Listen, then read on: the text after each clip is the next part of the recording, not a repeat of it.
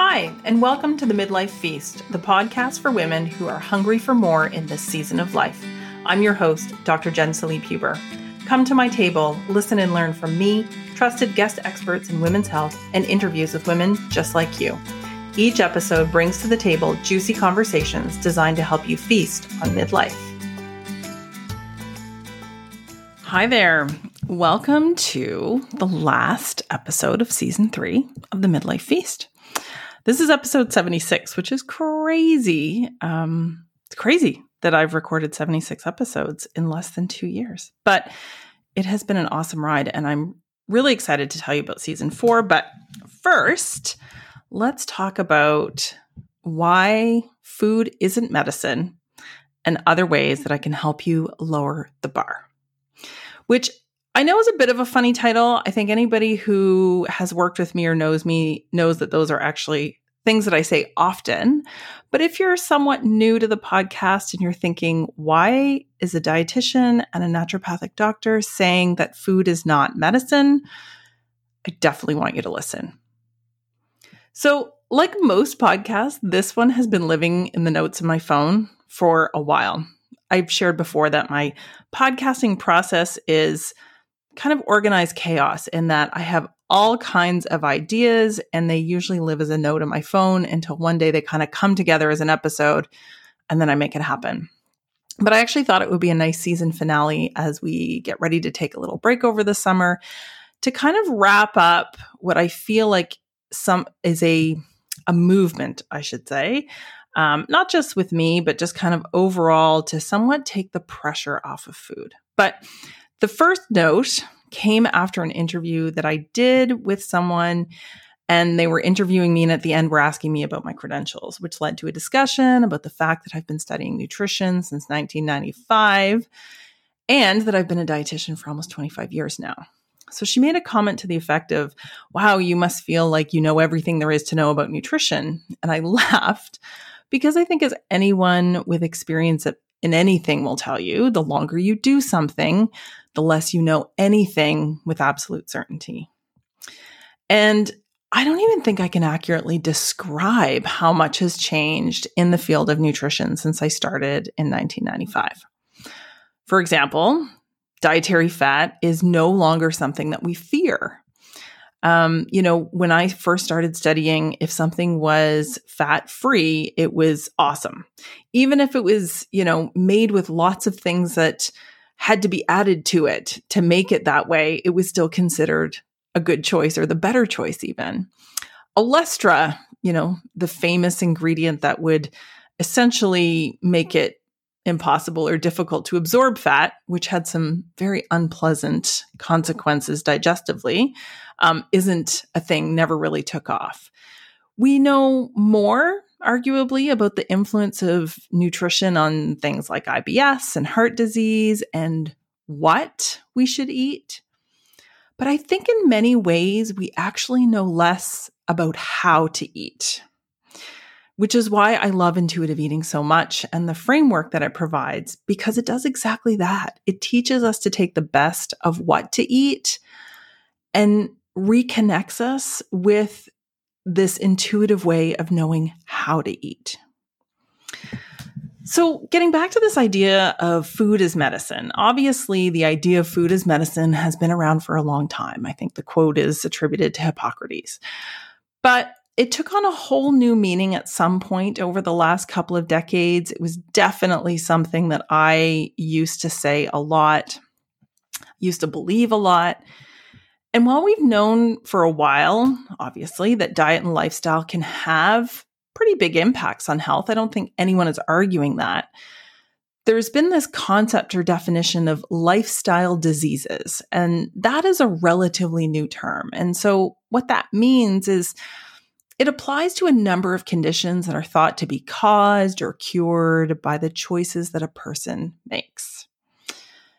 And obviously, there is a lot of truth there, but it's resulted in this tremendous amount of pressure on individuals to make the quote right choices.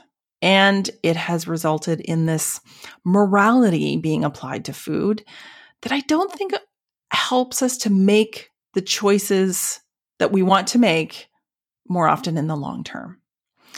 And it brings in this whole big shame spiral around if someone actually gets that lifestyle disease. And did they cause it? Is it their fault? Do we have a personal responsibility to try everything we can to avoid condition XYZ? That might be a little bit outside the scope of this podcast, but what I'm trying to get at is this is where I think this food as medicine philosophy really took hold. But food isn't medicine. And it's not fair to anyone or food to make the comparison because the only thing that food can cure is hunger. So, as I often joke, we need to let our vegetables off the hook because food is food. It is different. It can nourish us, it can support our health in immeasurable ways. And of course, food matters, just not in the way that we've been led to believe. It doesn't have to be perfect. Food does not have to be perfect. So, what I want to give you with today, leave you with today, and at the end of this season, is five practical tips to lower the bar so that you can actually improve your health and nutrition with food. So, the first is Does your filter or food rule result in you adding in more foods or taking away foods? So, I'm going to give you an example with Greek yogurt. Greek yogurt is one of my favorite foods. It's a great source of protein, calcium, it has good bacteria, it's quick, it's filling, it's satisfying, it's portable. You can eat it as it is, you can add things to it, you can cook with it, you can freeze it. I think it's great. It's always in my fridge. I think I have it almost every day. And when I'm talking to women in midlife and we're trying to add in foods, because that's the other gentle nutrition philosophy is that we try and add in as often as we can. And we talk about Greek yogurt, they'll often say, yeah, but the only one that I like is the vanilla or the strawberry or whatever sweetened one. And I know that that's too high in sugar. And so the bar has been set to no sugar and maybe even no sugar low cal yogurts. This might only be a Canadian reference, but does anyone remember when the source yogurts came out? They were like sweetened with aspartame, I think. They were 0% fat. And I want to say that they were like 35 calories or something. And I remember that anybody who was doing Weight Watchers or anything was just so excited about these source yogurts. But they weren't filling, they weren't satisfying, they weren't nourishing. We sometimes forget that if it's low cal, it's also going to be low nutrient. So if we, you know, when people have this bar for Greek yogurt set to no sugar, then they're not getting the nutrition from the Greek yogurt as often because the net result of their food rule is that they have it less often. So I often encourage people to lower the bar and make the choice that is adequate or good enough and allows them to make that choice more easily and more often. And in the case of Greek yogurt, the benefits of including it more often far outweigh the potential, quote, harm of a few extra grams of sugar. Simply put, what has the potential to improve your health in the short term and the long term more? Adding in 15 to 18 grams of protein regularly or avoiding 5 grams of sugar. So, some food for thought there. The second one is let's make good enough the default. This really speaks to the idea of adequacy being the foundation of a healthy relationship with food, not perfection. So, if I'm hungry and I have the ideal set of circumstances to think about, plan, prepare a meal that meets my taste hunger and all my needs and goals, great, that's awesome. And it's even awesome if you try and put plans in place to make that happen more often, essentially meal planning. But the reality is that it won't happen as often as I would like to or anyone. And I need to have a solid plan B or C or D that feels good enough, that allows me to check the box and just move on. This this often applies or might be relatable to people who are following a really strict diet, like people who are doing low carb or trying to be 100% sugar free. But it also applies more broadly when we're just trying to make quote good choices and we find ourselves short on time or just mental energy. And we need to be able to move on from the good enough choice without guilt or shame, trusting that we've made the best choice that we could with the resources that we had at the time. In other words, self compassion really needs a seat at your table when it comes to food. And this is a great opportunity to add in things. Again, that gentle nutrition principle of adding in that might make your life easier and improve your nutrition at the same time. We've been conditioned to believe that those are at opposite ends, that you can't have both, but you really, really can. So, sandwiches are such a great example of this. Most people now consider sandwiches to only be okay, or they might even go so far as to say that they're not healthy.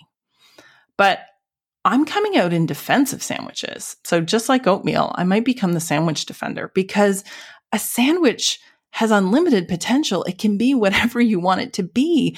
How many different types of bread can you choose? You can choose bread that is high fiber, you can choose bread that is high protein, or you can just choose regular bread. You can add in your protein and fiber on the inside of the sandwich of which there are dozens of different protein choices, dozens of different, you know, vegetables that you can add in. Every culture in the world has a sandwich as fast food because it is good enough. And I'm talking about sandwiches made with bread. I'm not talking about sandwiches on, you know, two slices or two halves of a red pepper we really need to lower the bar on what is good enough so that we're not draining our mental and emotional energy trying to make the perfect meal. So that's number two. Number three is to remember that food is only one slice of the pie that is your overall health. Health is influenced by genetics, as we know, environment, think air quality, all the fires that have been happening this summer, um, smog in cities, sleep, how much sleep we're getting, our social structures, economics, access to healthcare, movement. Health is not a single thing. And I often ask, is your time being equally divided, or are you spending all of your time and energy on just diet and exercise? We go through this as an exercise in my group program, Beyond the Scale, and where I, you know, I have the, this pie drawn out and I have kind of these eight spokes and slices of the pie. And I ask people, how much of your pie is devoted to food and diet and exercise? And I don't think that anyone has ever said less than 50%. And some, more than some, have said that it's 100%.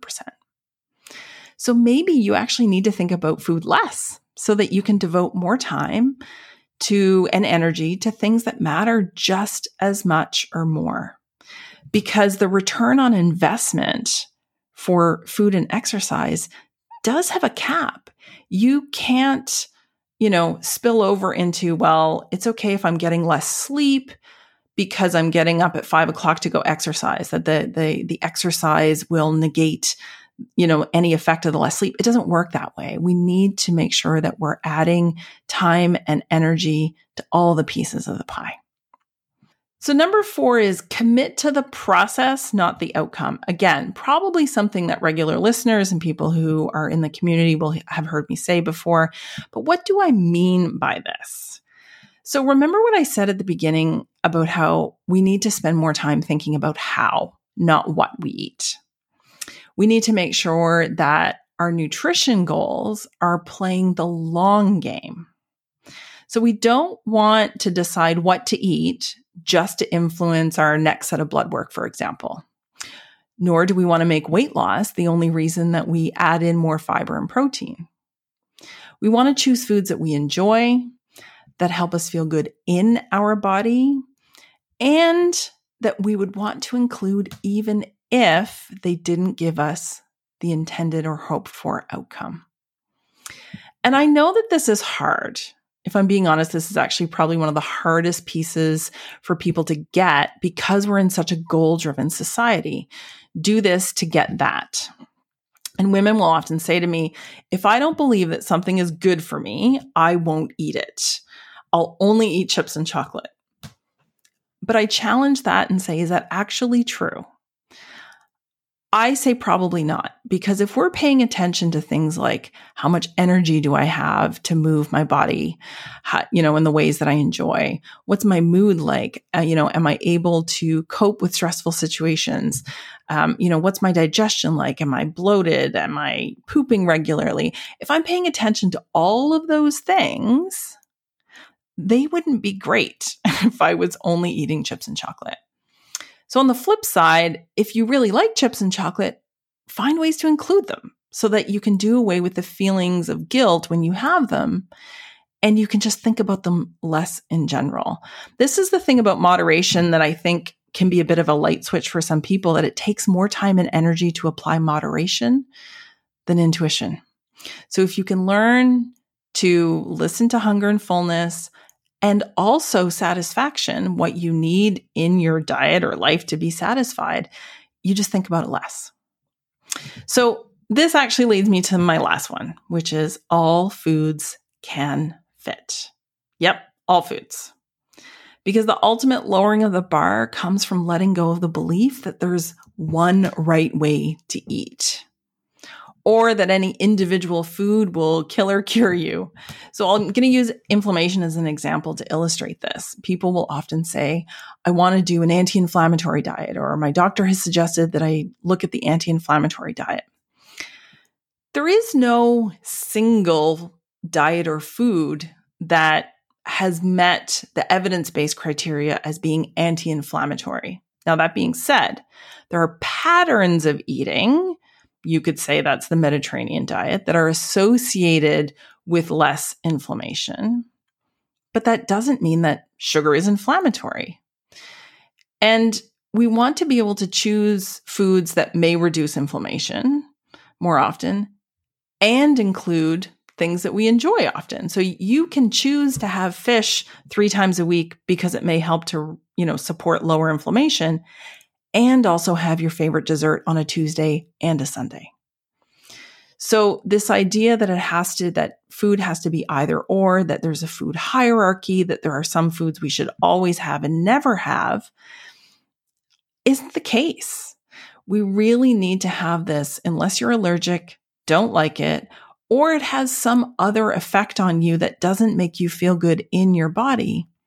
We need to have room at the table for all foods. And all of this is essentially what food freedom and making peace with food is all about, which, you know, I'm sure you've heard that saying either from me or other people or seen it elsewhere. And, you know, for women in midlife, I think that this is hard because we grew up in a time, so I'm 46. Um, you know, grew up in the born in 77, grew up in the 80s and 90s, and we grew up in a time when everything we heard was that food was the most important thing you could do, and getting it right was really, really, really important.